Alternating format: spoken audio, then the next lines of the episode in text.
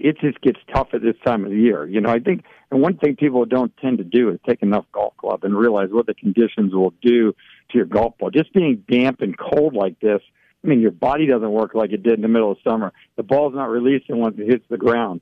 So, I mean, that same 150 yard shot, the, okay, I hit a nine iron all summer.